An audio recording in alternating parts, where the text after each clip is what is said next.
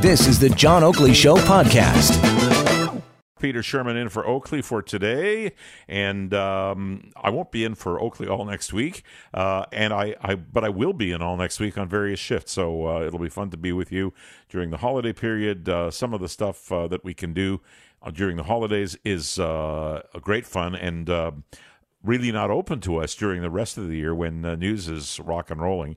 Next week tends to be quiet, and we can do some uh, some more interesting things and and spend more time at it. But uh, there's still news in the news, and uh, I want to get to a piece of it now. Uh, this was the year that cannabis sales became legal. The issue for some people still is how this whole thing has rolled out in the province of Ontario. And have we done a good thing? Uh, and when I say we, I mean the big we, the government of Ontario. The Ford government decided, uh, contrary to its predecessor, that uh, we were not going to sell cannabis through the LCBO. We were going to do it through private stores, which of course hasn't happened yet because there are no private stores yet. Now we hear that the number of private stores that will uh, come online around April are going to be uh, a fewer number than what would have been the case had we gone with the LCBO. Uh, and uh, sales are online. So if if you talk to the people who uh, are on the other side of this argument, one of them being the president of the Ontario Public Service Employees Union, (OPSEU), and that's Warren Smokey Thomas, uh, I, I don't think the word chaos would be overstepping. Am I right, Smokey? You'd be right. I don't think it's overstepping at all. Okay, so why don't you tell me about how it's unfolded from your perspective? Because if I go back most of a year, and I ask you where things stood, you would have been uh, answering something like, I'm a reasonably happy man. I think the LCBO has the infrastructure, and I think it's the appropriate way to go. And in fact, I think you did say that. And what happened since? well, I did. And uh, the Liberals' model, um, a lot of people argued it wasn't perfect, and it probably wasn't. I didn't think it was quite liberal enough. They were going to have 25 stores up and running, shooting for 40 within a year and a bit. And uh, but I thought they should have had vape lounges because you have bars, right? A couple of things like that. But uh, so instead of uh, but and that model, by the way, was uh, embraced very widely, right, by lots of interested groups and people.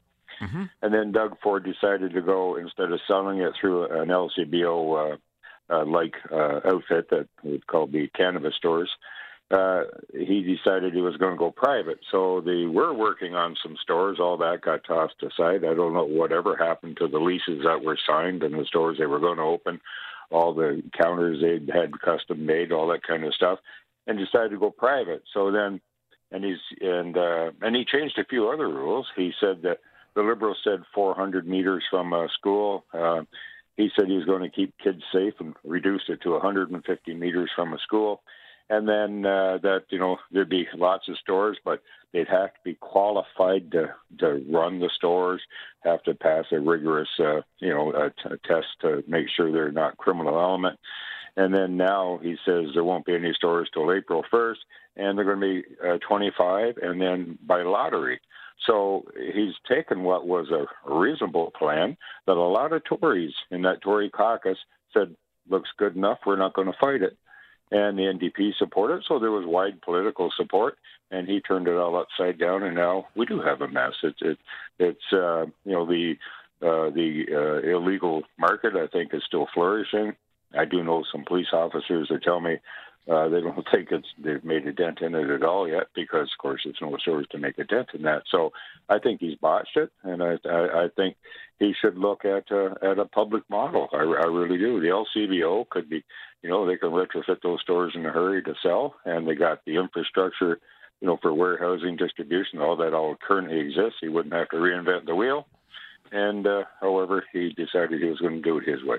Look, Smokey, I, you know, you and I met each other a long time ago, and I we we yeah. might be on different sides of a political fence, but I think we've always gotten along. So I respect yeah. where you're coming from, and and uh, under that aegis, I'm going to ask you this question: There are people out there who might say, "Well, you know, what do you expect Smokey Thomas to say? He represents a union that stands to gain out of this. So, uh, as much as you've raised these issues that I think are worthy of consideration, um, why are you um, sitting here and talking to me and to other media?" And making a noise about this. Is this about the union? Uh, well, let me put it this way: I, uh, four or five hundred members, would I welcome into the OPSEU family? Absolutely. Yeah. Would would OPSEU survive without four or five hundred new members? Absolutely. We have 155,000 members, so that really is kind of a non-starter.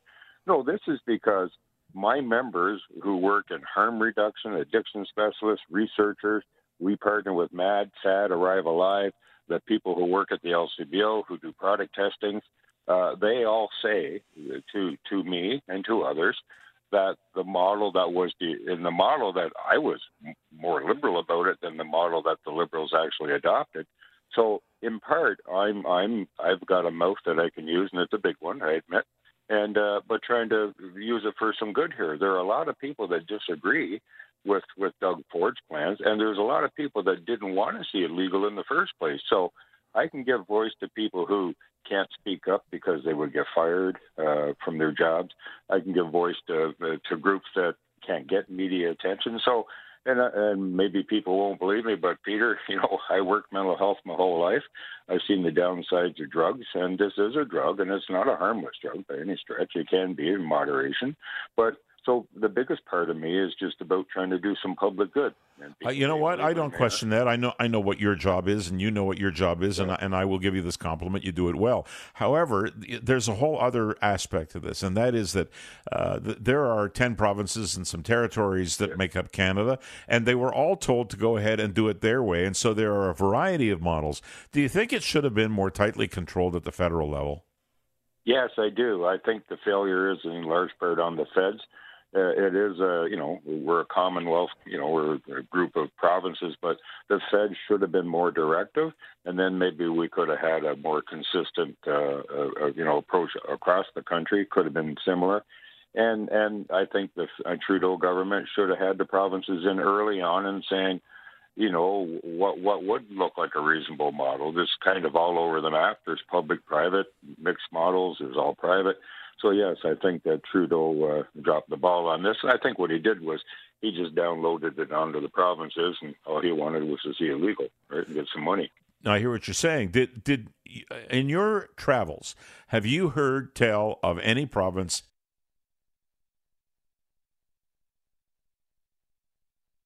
Hello. Has been. Sorry, I lost you there for a minute, Peter. Okay, I, I, was asking if you've heard because I know you talk to people outside of the the purview of Ontario. Have you heard of any province where there haven't been fits and starts, you know, burps in getting this thing going? Because I expected it. Oh. oh yeah, no, there's been fits and starts. It's it's not smooth by any stretch. And anything new is going to. I, absolutely understand. You're going to growing pains for you know all the planning in the world. You're going to think, "Gee, this is going to go good," and then, "Uh oh, never thought of that." "Uh oh, never thought of that." So no, I think it's that way right across the country.